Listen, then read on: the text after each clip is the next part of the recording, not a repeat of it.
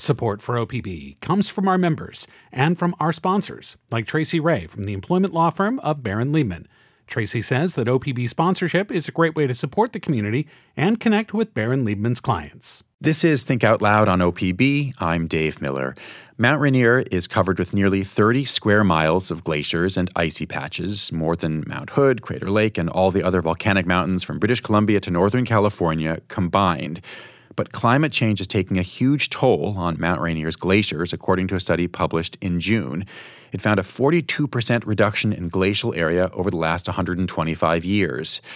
The situation is even worse on Mount Hood, according to a photographic survey that was just completed. We'll hear about Mount Hood in just a few minutes, but we start with Scott Beason.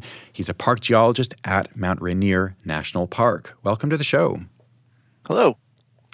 I want to start with some basics. What is a year in the life of a healthy glacier like? It's a good question.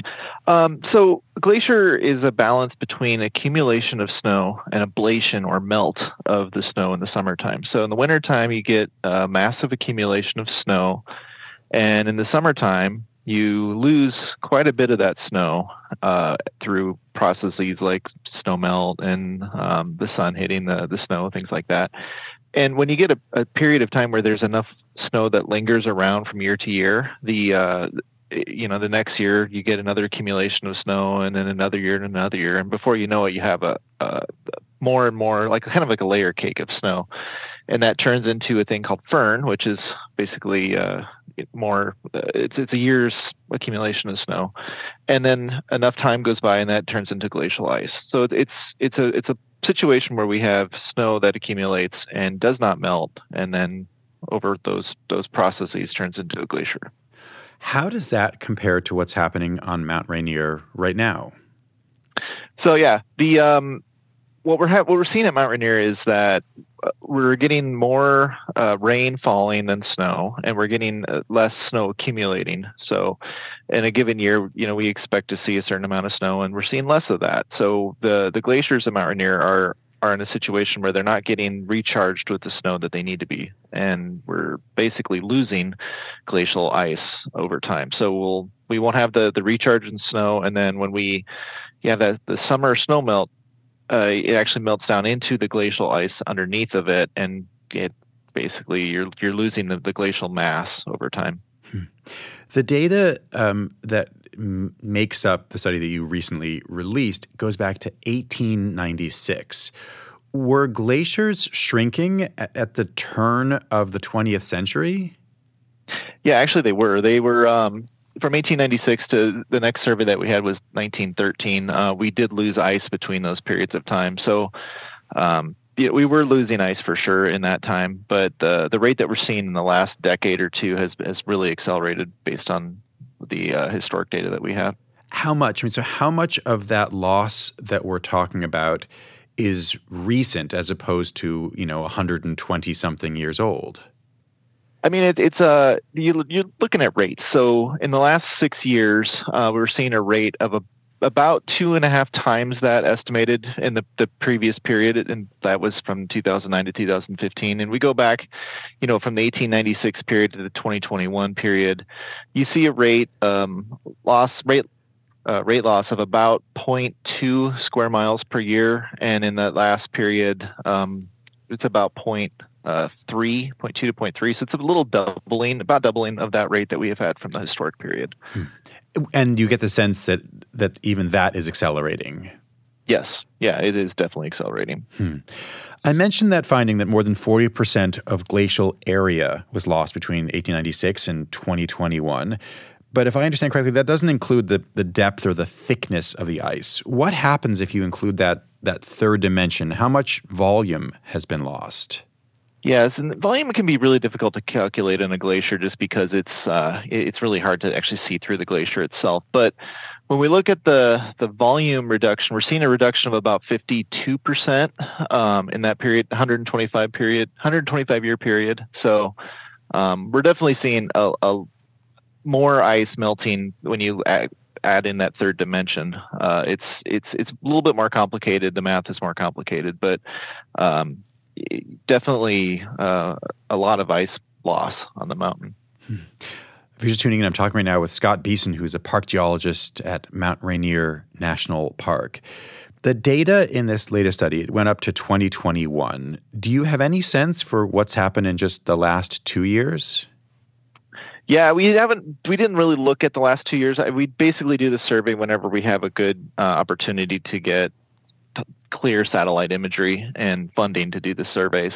Um, I know uh, in looking at and talking to other researchers, there's a couple other glaciers that we're looking at um, that have we've we've basically removed them from our survey at this point. So um, the Van Trump glaciers and the Pyramid glaciers are probably no longer considered a glacier in the park. Um, our survey didn't kept them in place just because we had we did we still saw evidence of the glacier there. But um, since then, I mean, we're it's just continual continual loss. Why do you do this? I mean, what's at stake? Uh, what are the many things that are at stake when glaciers disappear? So glaciers are a source of clear, uh, fresh water, cold water that are it's provided to rivers in the park. Um, there's a lot of aquatic species that depend on that cold water for their habitat. Uh, bull trout is one example of that. Uh, there's a study just recently done that looked at the the, the anticipated effects of climate change in the next century um, to see kind of what would happen with the bull trout habitat as we lose that glacial ice, and it's uh, pretty stark for the for that species specifically, they're going to lose their habitat. They're going to have to move to different locations, or they're just going to die out.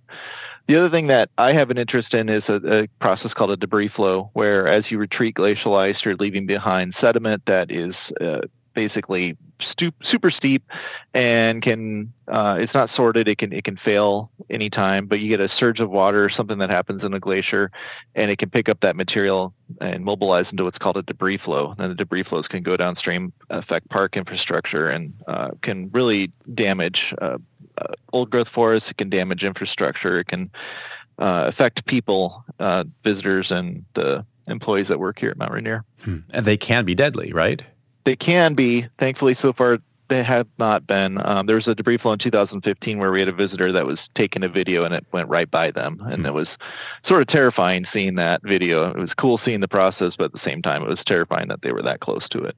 We're talking about climate change here, about you know specific sites in this case on Mount Rainier being impacted by human actions on a global scale, and obviously the the biggest thing we can do as a species is to stop burning fossil fuels. But are there other specific interventions for saving glaciers? You know, um, this question we get frequently is what can we do with glaciers in the park? Um, there isn't a lot that we can re- really do. I mean, monitoring is what we're really we're good at doing. Um, there's been talk about, you know, in some locations in uh, Europe, they talk about putting tarps and stuff on glaciers, but um, when you talk about 29 square miles of ice, there's that's that's just not feasible. So, um, I think really the the long term solution is, is to look at climate emissions and see how we can change those over time and, and watch and see how it happens with the climate from there. Scott Beason, thanks very much. Thank you. Scott Beason is the park geologist at Mount Rainier National Park. He joined us to talk about quickly disappearing glaciers there. For another perspective on melting glaciers, we turn now to Anders Carlson. He is the president of the Oregon Glaciers Institute. Welcome back to the show. Thank you, Dave. Can you remind us what the Oregon Glaciers Institute is? Sure thing. It's a small nonprofit formed in 2020. Uh, volunteer citizen scientists looking at documenting the changes in Oregon's glaciers and the impacts they have on our environment and ecosystems. My understanding is that um, you heard a promo for our conversation that we were going to be having with Scott Beason. You said, Hey, I have news to share with Oregon um, about Mount Hood. So, what are the surveys that you recently completed? Sure thing. Um, so, we uh, finalized two surveys. One is just documenting how many glaciers remain in the Oregon Cascades, and then what the recent one that I contacted about about was in 2003, uh, mountaineer and emergency room doctor in the Portland area, Dr. Steve Boyer, for posterity's sake, decided to go out and measure the location of the terminus termini of glaciers on Mount Hood and also photograph them. And um, he probably holds, or at least at one point, held the record for the number of summits on Mount Hood as well. And he shared this information with us um, two years ago. And we then decided this summer to go out 20 years later and repeat his survey to document how much these glaciers have changed in the last 20 years. So, kind of a 20 years of 21st century glacier change on Mount Hood. And the last official published documentation of glacier change on Hood was fin- fi- uh, finalized in 2001 to 2004. So almost 20 years later, you um, you did this again. So tell us the bad news. Well, the bad news is that there's been massive loss of ice on Hood, um, and so uh, at a bigger perspective, about in the last 120 years, uh, 60% of the major glaciers on uh, uh, the major glaciers on Hood have lost 60% of their area. Now that's over the last 120 years. 25% of that occurred in the last 20 years. And so, roughly of the area lost in the last 120 years, 40% of that occurred in the last two decades. So, it's been a rapid um, increase in the rate of glacier loss in the, the, first two decades of this millennium. And just to put some numbers on it, um, from like up to the turn of the millennium, glaciers on Hood were retreating at about three and a half percent per decade of the area loss. In the last 20 years, this has increased by 3.6 times, over three times faster to 12.5% of the area loss per decade. Hmm. So, I mean, uh, what we're talking about is um, just a, a, worse version of the exact same dynamics that we are hearing about on Mount Rainier, which I guess makes sense given that we're talking about a, a significantly lower elevation mountain on Hood and a little bit further south, so colder and uh, warmer in, in two different ways. How did you actually carry out this survey? What were the physical challenges of doing this? Good question. Um, when Steve did this back in 2003, he took his time going around the mountain and just climbing up the uh, different drainages on various weekends in the late uh, summer, early fall. We have don't have that luxury anymore. 20 years later, um, so we had to go for it when you could have a window with no forest fire smoke.